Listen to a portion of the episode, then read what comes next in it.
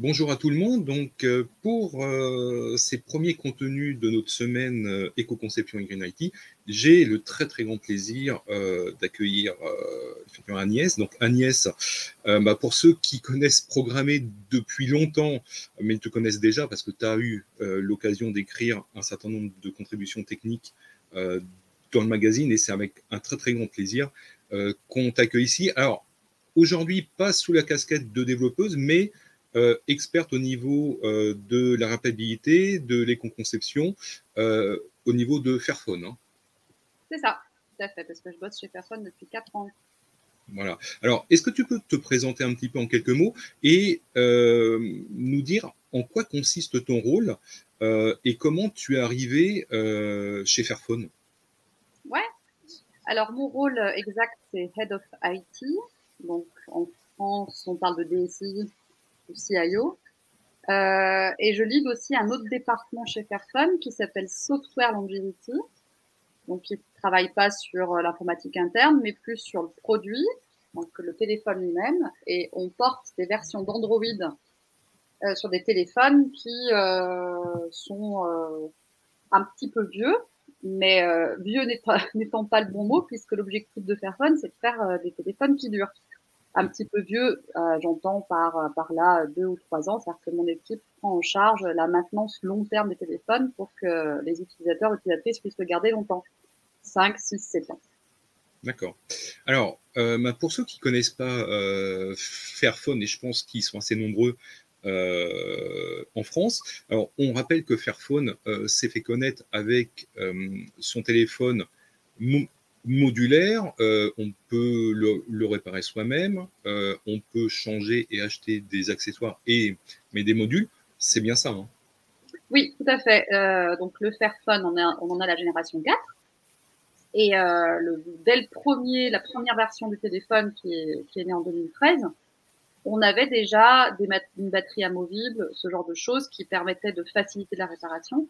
La vraie modularité un peu accentuée, est arrivée avec le Fairphone 2, donc 2015 où là, euh, bah voilà, on a euh, une, très grande facilité pour changer l'écran.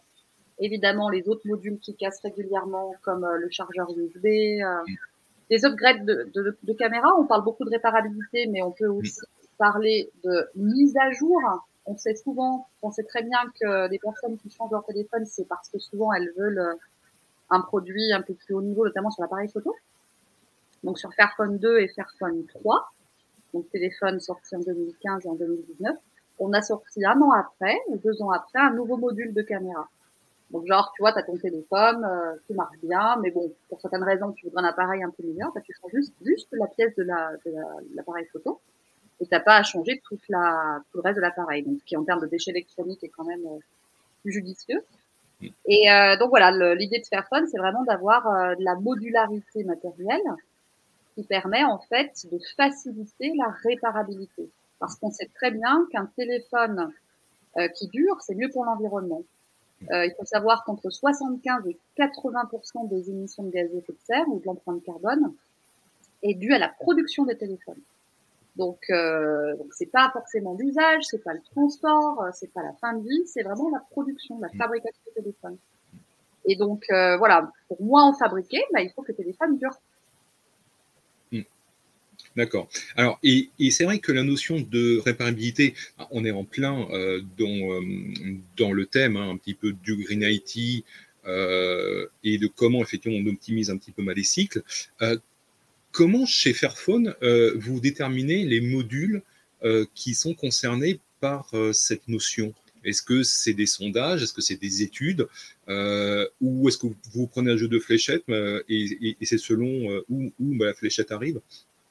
Ouais, donc on, non, non, on, a, on étudie ça de manière euh, assez détaillée. D'ailleurs, il faut se dire aussi, il faut bien souligner que le coût euh, de la modularité euh, peut être assez fort euh, sur le coût global de la fabrication. Donc sur le Fairphone 2, par exemple, le surcoût lié à la modularité, c'était à peu près 12%. Sur, sur le Fairphone 3, on était à 2 ou 3%. Sur le Fairphone 4, on est à 1%. Donc on mesure aussi ça, le surcoût lié à la modularité. Et pourquoi on va plutôt mettre l'écran ou euh, le chargeur USB, euh, etc. bah, Parce que dans les études qu'on a faites, on a étudié, on a, on, a vu assez aisément que c'était des éléments qui cassaient le plus ou qui mmh. s'usaient le plus. Mmh. L'écran casse et le chargeur USB, le port USB, euh, casse pas forcément mais s'use. Donc ça, c'est des études qu'on fait dans le cadre euh, de rapports euh, qui s'appellent l'analyse, les analyses du cycle de vie. Donc pour chaque appareil, pour chaque smartphone, on fait ça. Et on mesure un petit peu aussi euh, dans le temps, au-delà de cette analyse du cycle de vie, euh, comment les, les, l'appareil euh, survit, quoi, en gros, et mmh. comment il est utilisé. Et c'est vraiment cette, euh, cette analyse sur qu'est-ce qui casse, qu'est-ce qui use, qu'est-ce qui s'use le plus vite, qui va nous permettre de déterminer les modules. Sur chaque version du téléphone, on a un petit peu changé le, la modularité. Par exemple, sur le Fairphone 4, tu peux euh, directement, euh, tu peux juste changer le port USB. Euh, et sur le Fairphone 3, le module était un peu plus gros et comportait pas uniquement le port USB. Donc voilà, on a changé au fur et à mesure qu'on fait des téléphones en Inter. On a fait quatre générations de téléphones en, en 10 ans, donc on n'est pas non plus sur d'itération ultra courte. On sort des téléphones tous les six mois, c'est un peu contre notre modèle d'affaires. Hein. On veut vraiment pousser l'industrie à changer et à, à être sur des cycles de fabrication plus lents et plus durables. Euh, mais euh, évidemment qu'il faut progresser. Donc sur chaque génération, on progresse. Mmh, d'accord. Et est-ce que euh, ces, ces, modules vous posent problème bah, pour faire de la rétrocompatibilité, mettons en génération N-1 Parce que je présume que ça, c'est aussi un défi.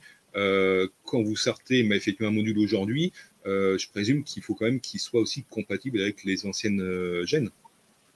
Alors, euh, non. En fait, sur le Fairphone 2, sur le Fairphone 2, sur le Fairphone 3, ta caméra, elle peut pas aller sur euh, du Fairphone, du Fairphone 2, elle peut pas aller sur la caméra du Fairphone, euh, sur le, sur le Fairphone 3.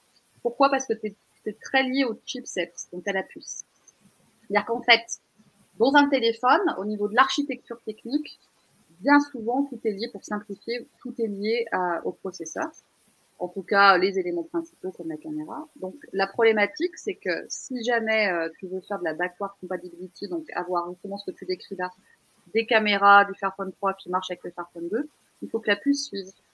Et euh, c'est une bonne question parce qu'effectivement, euh, un des challenges qu'on aimerait mener, on ne dit pas qu'on le fera parce que c'est beaucoup de R&D, mais en tout cas, on aimerait pouvoir investir plus de, de temps là-dessus, c'est pouvoir changer ton, ton chipset, changer ta puce. Aujourd'hui, sur un Fairphone, tu changes pas ta puce la puce, elle est, elle est propre à, au Fairphone 2 ou propre au Fairphone 3 ou propre au Fairphone 4.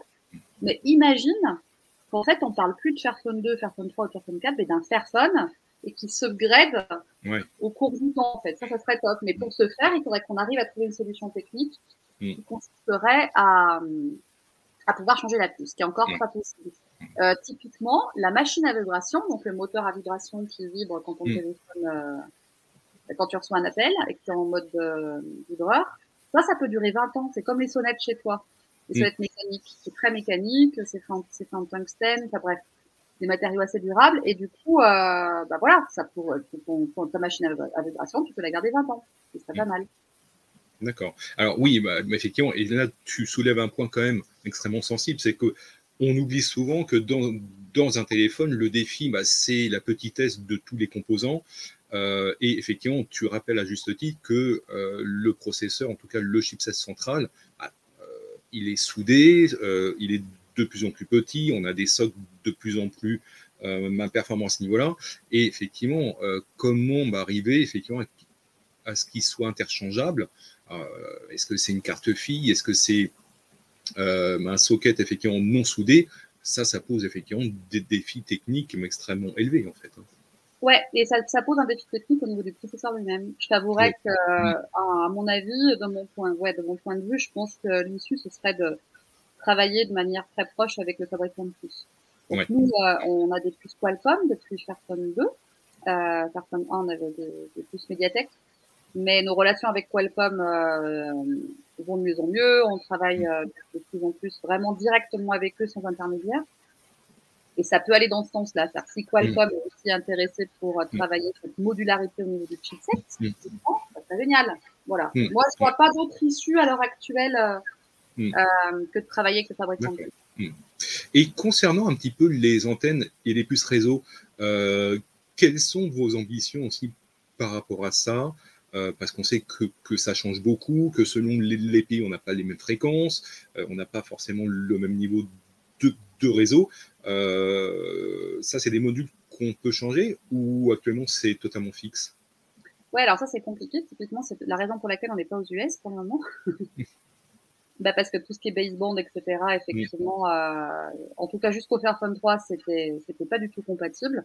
Il y a bien quelques petits euh, malins ou quelques petites malines qui, qui essaient d'utiliser leur Fairphone 3 aux US, mais c'était pas forcément facile. Sur Fairphone 4, ça marche, mais euh, on n'a pas la certification des opérateurs. Il y a la partie technique, donc sur Fairphone 4, euh, si vous avez un Fairphone 4 et que vous le faites marcher euh, aux US, euh, vous n'aurez pas forcément beaucoup de problèmes. Mais par contre, on n'a pas la certification opérateur. Mm. Grosso modo, s'il y a quoi que ce soit, euh, bah, vous ne pouvez pas demander à votre opérateur euh, de résoudre la problématique network parce qu'on n'a pas cette, euh, cette certification-là. Mm. En France, on a eu les certifications opérateurs européens, enfin en France, pardon, en Europe, on a eu les certifications européennes d'opérateurs que depuis le Fairphone 3, donc 2019, 2019. Donc Orange, Bouygues et SFR en France, euh, ou euh, au niveau de l'Europe, euh, Vodafone, KPN, etc. Et ça, c'est extrêmement compliqué parce que justement, euh, une fois que la technique est implémentée, bah, eux, eux-mêmes font leurs propres tests et imposent leurs spécifications aussi. Qu'en fait, pour avoir une certification Orange, Bouygues, Vodafone, etc., non seulement il faut que ton appareil soit compatible, mais en plus, il faut qu'au niveau software, tu implémentes des spécifications qui sont euh, liées à ton opérateur. Mmh. D'accord. Donc là, on parle software, on parle plus, on parle plus oui, euh, oui, tout à fait. quoi. Mmh. Et donc là, t'imagines la complexité en plus. Ouais. Qu'on ait des équipes en interne qui implémentent, donc typiquement, euh, tu vois, l'exemple que je vais te donner, c'est euh, tout ce qui est voice over Wi-Fi, tout ce qui est emergency call. Tu vois, l'emergency call. Mmh. Aujourd'hui, euh, voilà, tu, tu, dois passer à un appel d'urgence, euh, bah, ça va marcher, euh, même si t'as pas de carte SIM, etc même si ta, ta carte SIM marche mal, etc., tu peux switcher sur d'autres types de réseaux. Bah, ça, typiquement, ça dépend, euh, tant que c'est pas encore trop uni, euh, uniformisé, ça va dépendre euh, de, de, ton opérateur. Mmh, D'accord. Donc, typiquement, c'est du software implémenté. Quoi. Mmh. Alors, l'autre défi, et notamment dans l'industrie euh, du téléphone, euh, ce sont les fameuses terres rares. Euh, mais comment, effectivement, on recycle tout ça et comment on remet dans le circuit bah, toutes ces terres rares, tous les composants que l'on peut récupérer. Dans mes souvenirs, Fairphone était assez ambitieux dans le pourcentage de terres rares ou de matériaux recyclés.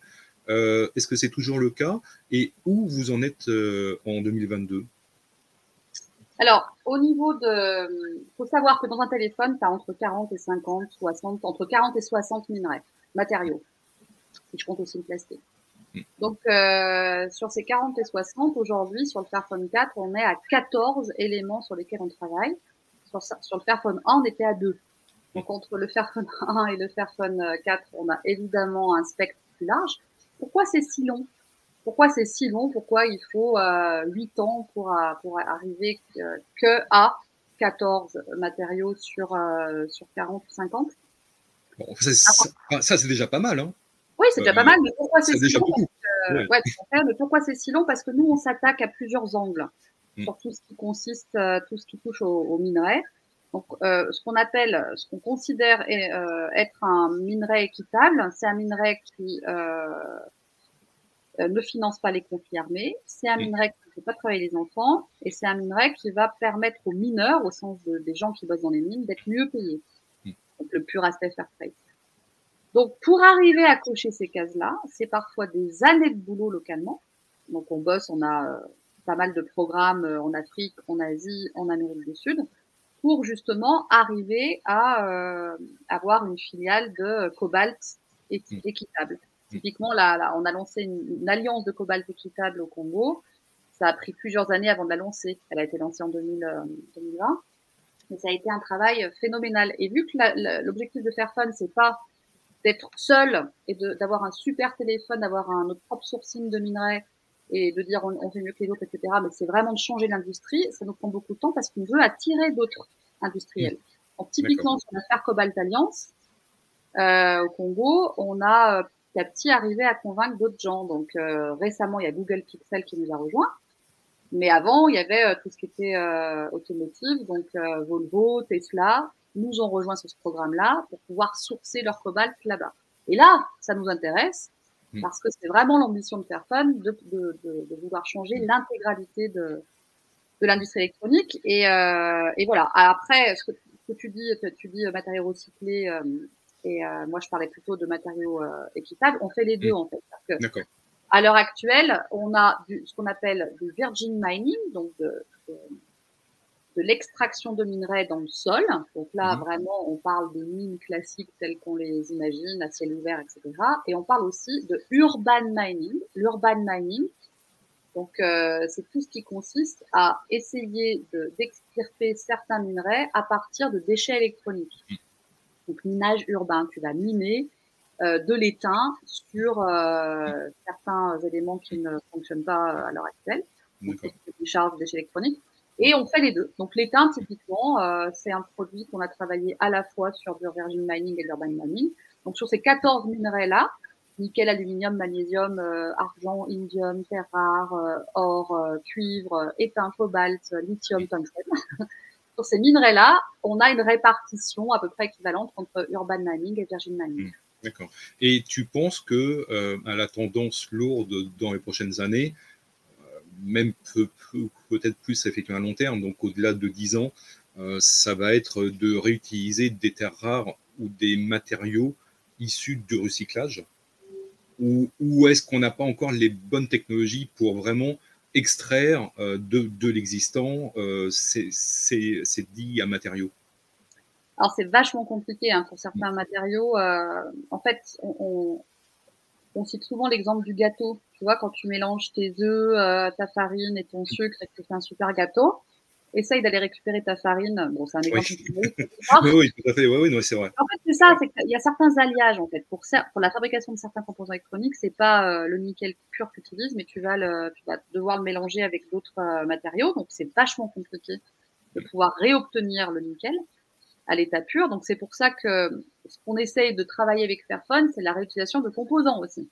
Oui. D'être pas euh, dans le fait de vouloir miner les teints dans des déchets électroniques, mais aussi de pouvoir réutiliser certains composants.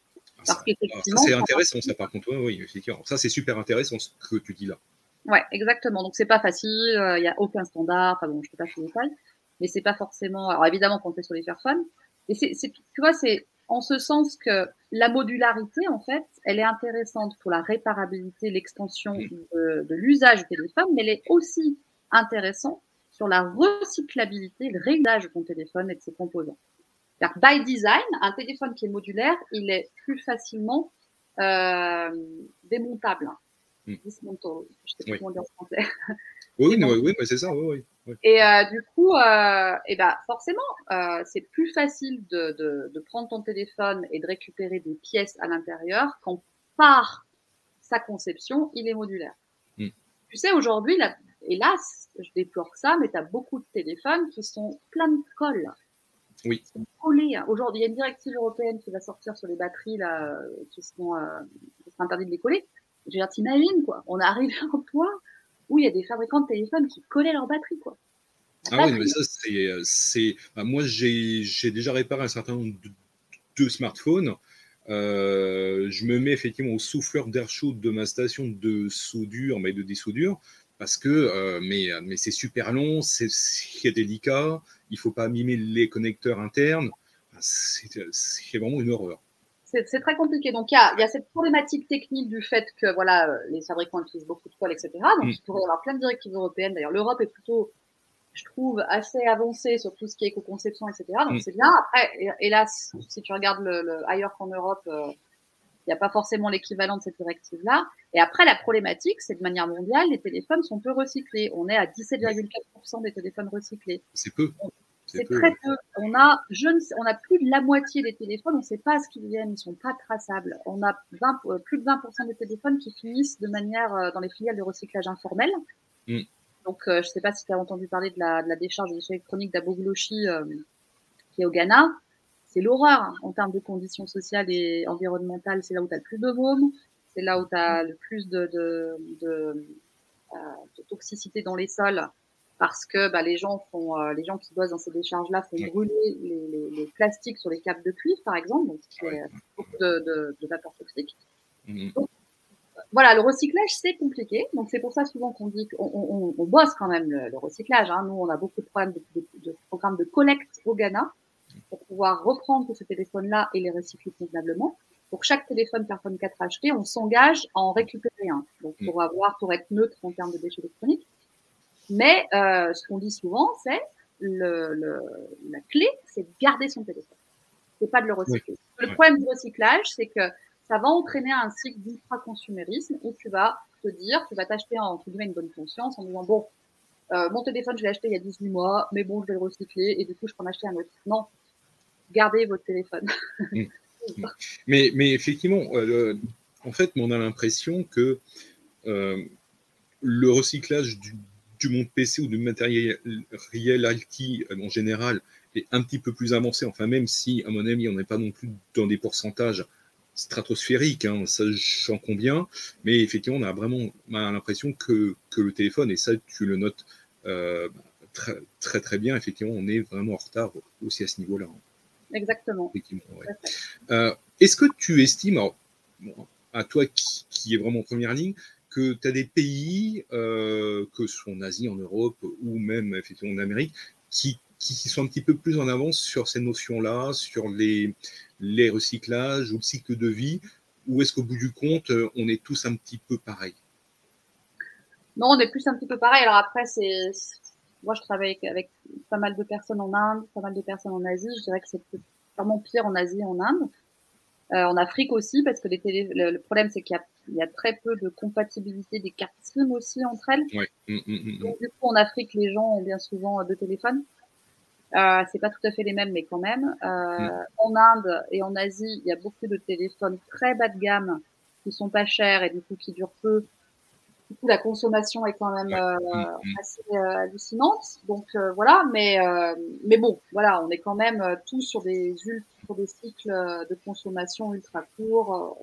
Voilà, aujourd'hui sur l'écosystème Android, on change de téléphone toutes les 2,8 ans, quoi. Imagine. Alors mm. qu'un téléphone, euh, ça pourrait durer, techniquement parlant, 5, 6, 7, 8 ans. Oui. c'est là où les notions de, de, le réparer ou de changer soi-même des modules euh, devient vraiment centrales. Exactement. Et je reviens sur l'Europe. Quand je te disais tout à l'heure, quand même, l'Europe, nous, on a participé à plein de campagnes euh, pour essayer de, de, de, pousser certains éléments sur les directives européennes d'éco-conception. Il y a quand même une réception. Euh, genre, mon rêve, Fairphone fait une garantie à 5 ans, par exemple. On n'est pas les seuls. Il y a Crosscall aussi, qui est un, un fabricant euh, de téléphone de chantier plutôt. Euh, tu vois, si par exemple en Europe, on pourrait, on pouvait arriver à quelque chose qui pousse les, les, les fabricants de téléphones à avoir une, une garantie à 5 ans, bah déjà, ça permettrait à la plupart des utilisatrices, utilisateurs à garder leur téléphone plus longtemps. Mm. Et en Europe, je, je, je, suis assez optimiste. Je suis assez optimiste. En France aussi, hein, l'indice de réparabilité, l'indice de durabilité. Moi, je fais partie du groupe de travail avec le gouvernement français sur l'indice de durabilité. Quand même, tu vois, cocorico, quoi. C'est quand même bien que ça existe. Alors, évidemment qu'il y, a, qu'il y, a des biais, euh, que ça pourrait être mieux, etc. Mais je veux dire, euh, ça n'existe pas euh, dans d'autres pays mmh. à l'heure actuelle. Donc, c'est bien qu'il y ait ces éléments-là. Tu vas chez n'importe quel vendeur de, de téléphone, d'arty, boulanger ou je ne sais quoi, Mm. Ça, cette note, comme les diagnostics énergétiques qu'on achète un appart, qui mm. permet de savoir si ton téléphone est réparable ou non. Et ben c'est chouette, tu vois. C'est déjà, ça permet de, voilà, tu, peux essayer de, prendre en compte ce critère-là avant d'acheter ton téléphone. Si on pouvait avoir partout ce genre de notation euh, au-delà de la France, ça serait bien. Mm. Alors moi, ce qui m'étonne toujours, c'est pourquoi euh, il n'y a pas plus euh, de de Fairphone-like dans le monde Parce qu'en fait, vous, vous êtes l'un des très rares, voire le seul constructeur à vendre ce type de smartphone au bout du compte? Alors, il y, a une. Euh, moi, tu vois, je suis pas du commercial. Hein. je, suis, je, suis plus sur la partie technique. Et euh, non, il y a une super boîte américaine qui s'appelle Keracube, qui commence à vendre en Europe. Mmh. Ce sont des téléphones qui sont à garantie de 4 ans et qui euh, donc ils n'ont pas le côté sustainable supply chain, donc tout ce que je t'ai mm. expliqué sur les, les équitables, etc. Par contre, sur le fait, l'ambition de faire des, des, des, des, téléphones qui vont durer plus longtemps, bah, ils sont plutôt plutôt bien.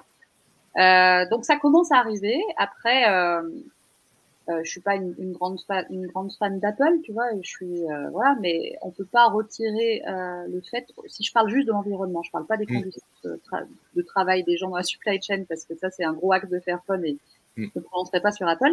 Mais au niveau d'Apple, typiquement, euh, ils essayent de pousser euh, vers une durabilité des produits qui sont quand même, mm. qui, qui est quand même assez bonne. Le software support, moi, chez Fairphone, je travaille vraiment sur la partie logiciel, support, longue durée des téléphones les téléphones Apple sont plutôt euh, bons, quoi. Ouais. On est plutôt sur des, euh, des tu vois, des, des softwares euh, qui vont euh, être supportés 5-6 ans, tu vois. Mmh. Mmh. D'accord. On n'est pas les seuls sur ce truc-là. Après, là où il n'y a personne, c'est tout ce qui est considération des gens dans la chaîne de fabrication. Mmh. Donc, toute la partie sociale, sociétale. Nous, on a des programmes de living wage, comment tu payes mieux les gens qui assemblent des téléphones en Chine, etc. Ça, c'est sûr qu'il n'y a pas encore grand monde dessus. Mais euh, on a bon espoir que ça change aussi. On a bon espoir que ça change aussi. On, a, on était un peu tout seul il y a dix ans sur le côté environnemental. Et ben, sur le côté sociétal, ben, j'espère bien qu'on arrive à pousser ça. Les fondateurs et fondatrices de Fairphone euh, disent tout, souvent on s'en fout si Fairphone n'existe pas dans dix ans. Quoi. Si l'industrie a changé. Quoi. Mm. Le fait de faire un téléphone, c'est parce qu'on doit faire partie du business pour avoir un poids. Pendant deux ou trois ans, de 2010 à 2013, Fairphone, c'était des activistes, c'était des gens qui faisaient des centaines de pétitions contre les minerais du euh, confirmé. Et du coup, euh, il et elle se sont rendus compte que ça suffisait pas, que ça marchait pas, et donc c'est pour ça qu'il y a eu cette idée de faire un téléphone pour vraiment être un business, quoi. Mais euh, c'est une excuse pour faire, pour vraiment avoir un impact sur l'industrie, quoi. Hmm. Donc, euh, j'espère bien qu'à un moment donné, ce côté sociétal sera pris en compte. Et quel est le défi au niveau du système? Parce qu'effectivement, donc toi, tu dis que tu t'occupes plus de la partie software. Euh, Aujourd'hui, est-ce que tout ce qui est software, c'est un défi? Ah ben carrément. La problématique, c'est que euh, une version d'Android, ça dure euh, trois ans. D'accord? Donc Android 5, 6, 7 n'est plus maintenu par Google. D'accord? Le fabricant de puces, quel qu'il soit, hein, on va dire que c'est plus c'est plus ou moins tout le temps la même chose que le fabricant de puce. Le fabricant de puce va sortir un chipset, va sortir sa puce, tu vas l'embarquer dans ton téléphone, et idem, le fabricant de puce va supporter bien souvent sur des puces standards euh, la puce sur une, deux, trois versions d'Android.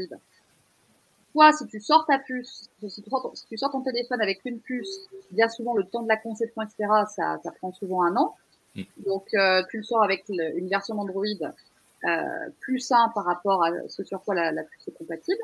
Donc, il te reste plus qu'une version d'Android avec le, support logiciel de la puce. Tu vois et donc, ton téléphone, il, a, il, il, obtient une durée de vie vachement limitée à cause de, du fait que, euh, bah voilà, Android, les nouvelles versions d'Android vont pas tourner sur cette puce. Donc, nous, ce qu'on fait chez Fairphone, c'est qu'on essaye quand même d'implémenter des nouvelles versions d'Android sur des puces qui ne sont plus supportées.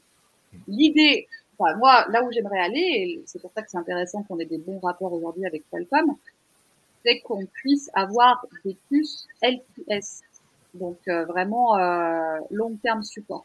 Mm. Des puces qui aient du, du, du, support logiciel, non pas sur euh, 2, 3, 4 ans, mais plutôt sur 5, 6, 7 ans. Mm. Et ça, euh, et ça, c'est des choses qui viennent possibles avec des gros constructeurs plus. Donc, mm. là, on, on, peut encore s'améliorer. Parce que faire euh, des upgrades Android sur des puces anciennes sans support du, du fabricant de, de puces, c'est très compliqué, techniquement parlant. Alors après, effectivement, euh, ça, ça, me fait penser effectivement à quelque chose, c'est que aujourd'hui, quand tu prends un système euh, comme Android ou même effectivement iOS euh, et d'autres, on est dans des cycles effectivement itératifs sur 12 mois ou 13 mois aujourd'hui. Ouais. Voilà. Est-ce qu'il ne faudrait pas revenir effectivement à des cycles plus longs de 18 ou 24 mois au minimum pour éviter justement ce, enfin, une partie de ce problème-là que tu viens de citer. Alors, ils sortent en général Android, tu as une nouvelle version qui sort tous les ans, mais quand même, une version d'Android va être euh, fournie en security update sur euh, mm. plus de temps, hein, sur 2-3 mm. ans. Mais euh, oui, idéalement parlant, ça serait bien mm. que les, euh, que les, les fabricants d'OS puissent supporter leur, leur, leur, une version d'OS plus longtemps, bien sûr. Ça serait aussi une manière de, de réaliser ça. Mais euh, bon, aujourd'hui, c'est pas le cas. iOS, c'est un petit peu différent parce que c'est, ils produisent, euh, Apple produit à la fois son hardware et son software, donc ils ont un peu plus la maîtrise sur tout site. Mm, mm. Ça, c'est un avantage, effectivement, toujours, à ce niveau-là. Ouais, ce que je t'ai décrit sur la problématique fabricant de puces versus Android, bah, c'est typiquement pour les versions, pour les téléphones Android, qui représentent euh, beaucoup plus que la moitié des, parts de marché. Hein. Ouais, ouais, tout à fait, tout à fait, tout à fait. Mais effectivement, alors plus largement, alors là, là, on, décadre, euh, on, dépasse le cadre effectivement de, de Fairphone, euh, effectivement programmer quand, quand j'échange avec des éditeurs ou des constructeurs, effectivement, bah, la question de, du cycle, des roadmaps revient très très souvent parce que Aujourd'hui, dans beaucoup de projets, de frameworks, de livres, de systèmes, on est dans des itérations de plus en plus courtes, 6 à 12 mois parfois. Euh, effectivement, euh, sans doute qu'à un moment donné, il faudra qu'on revienne à des cycles euh, itératifs beaucoup plus longs. Bah oui, bon, bon, effectivement, à un moment donné, on, on, sait très bien que le changement de version va impacter effectivement le, le matériel et qui dit impact dit malheureusement changement de matériel aussi dans, dans, pas mal de cas, au bout du compte. Et tu rajoutes à ça les requirements, les spécifications opératoires, les spécifications mmh, européennes. C'est hallucinant en fait. Mmh. Tu vois, bah, donc c'est hallucinant. cest si vraiment tu veux faire du support long logiciel sur le mobile, ça devient ultra compliqué. Parce que quand ton opérateur te dit bon, l'aspect machin euh, voice over Wi-Fi, euh, bah, voilà, maintenant je veux ça, et que tu te dis bah oui, mais peux pas parce que le, voilà, la, partie modem de la puce est plus maintenue. Ah bah, très bien. Donc ça veut dire que je ne donne plus l'approval. Tu vois? Donc c'est tout, un cycle. C'est tout un mm. cycle où non seulement on, a parlé que de l'OS et de la puce, mais en plus de ça, tu as l'écosystème autour qui évolue avec euh, des opérateurs qui ont leurs propres exigences. Et, plus, et à l'heure actuelle, le marché n'est pas forcément aligné sur la sustainability. Mm. Alors, si, si effectivement on devait conclure, euh, parce qu'il est l'heure. Euh, en fait, je pense que en discutant avec toi, euh, celles et ceux qui nous écoutent se rendent compte que loin des discours un petit peu simplificateurs que, que l'on peut entendre, en fait, la notion de réparabilité, la notion de recyclage, euh, avoir effectivement des, filières claires et traçables, c'est extrêmement compliqué, c'est très complexe et ça prend beaucoup de temps. Ouais, mais c'est possible. Voilà, c'est ça. C'est possible, effectivement. Bah, bah, bah, effectivement, à la preuve, bah, effectivement, avec vous. Hein, euh, effectivement. Exactement. Et ce qu'on veut, ce qu'on veut montrer, c'est qu'on a une boîte de 100 personnes. Quoi. Avec une boîte de 100 personnes, on arrive à euh, avoir une traçabilité sur 14 matériaux sur 50. Euh, Donc, imagine, si, imagine, pense aux constructeurs qui sont beaucoup plus gros que nous. Mm. Donc, on veut montrer que c'est possible et on veut être le poil à gratter dans cette industrie. Mais, mais je pense qu'il faut être raisonnablement optimiste, à mon avis. Hmm, on va voir apparaître effectivement des changements, euh, même chez ces constructeurs-là, d'ici 5, 10, 15 ans, parce que ça, va être effectivement un mouvement de fond, non? J'espère, hein, nous, c'est pour, pour, ça qu'on existe, hein, toute l'ambition qu'on a quand, euh, quand euh, Google Pixel, Tesla, Volvo nous ont rejoints sur l'affaire Cobalt Alliance, si je, pense, si je parle juste de la partie mm. sociétale sociale, Mm. Et bien évidemment que euh, c'est des choses euh, qu'on n'avait pas il y a 10 ans. Oui, tout à fait. Euh, donc oui, moi je reste plus optimiste. En général, je suis plus optimiste. Mais euh, voilà, après c'est euh, le comportement du consommateur va aussi beaucoup jouer quoi. Oui, oui tout à fait. Voilà, et moi ce que je dis souvent aux gens, c'est vraiment voilà, essayer de, de, changer vos habitudes de consommation, habitudes des boîtes aussi, hein, des mm. opérateurs, tout l'écosystème autour de, de l'électronique euh, je ne parle pas que de l'utilisateur final, euh, doit aussi changer. Et ça, ça aidera à aller un peu plus vite. Voilà. Ouais, tout à fait. Mais en tout cas, un grand merci à toi. Alors, je rappelle que euh, notre entretien, donc, il est en vidéo comme là. il sera aussi disponible en, podcast et retrouver l'ensemble des contenus de notre semaine éco-conception et Green IT sur programmer.com. beaucoup de contenus sont aussi disponibles en podcast. Agnès, un immense merci à toi et j'espère que ça a permis de repréciser un petit peu les choses et comment, en fait, euh, chez toi, enfin chez Fairphone, euh, vous arrivez effectivement à transformer, euh, en tout cas à, poser les bases d'une autre approche du smartphone et de l'informatique mobile. Merci à toi et puis à très bientôt. Merci François de l'invitation. À bientôt.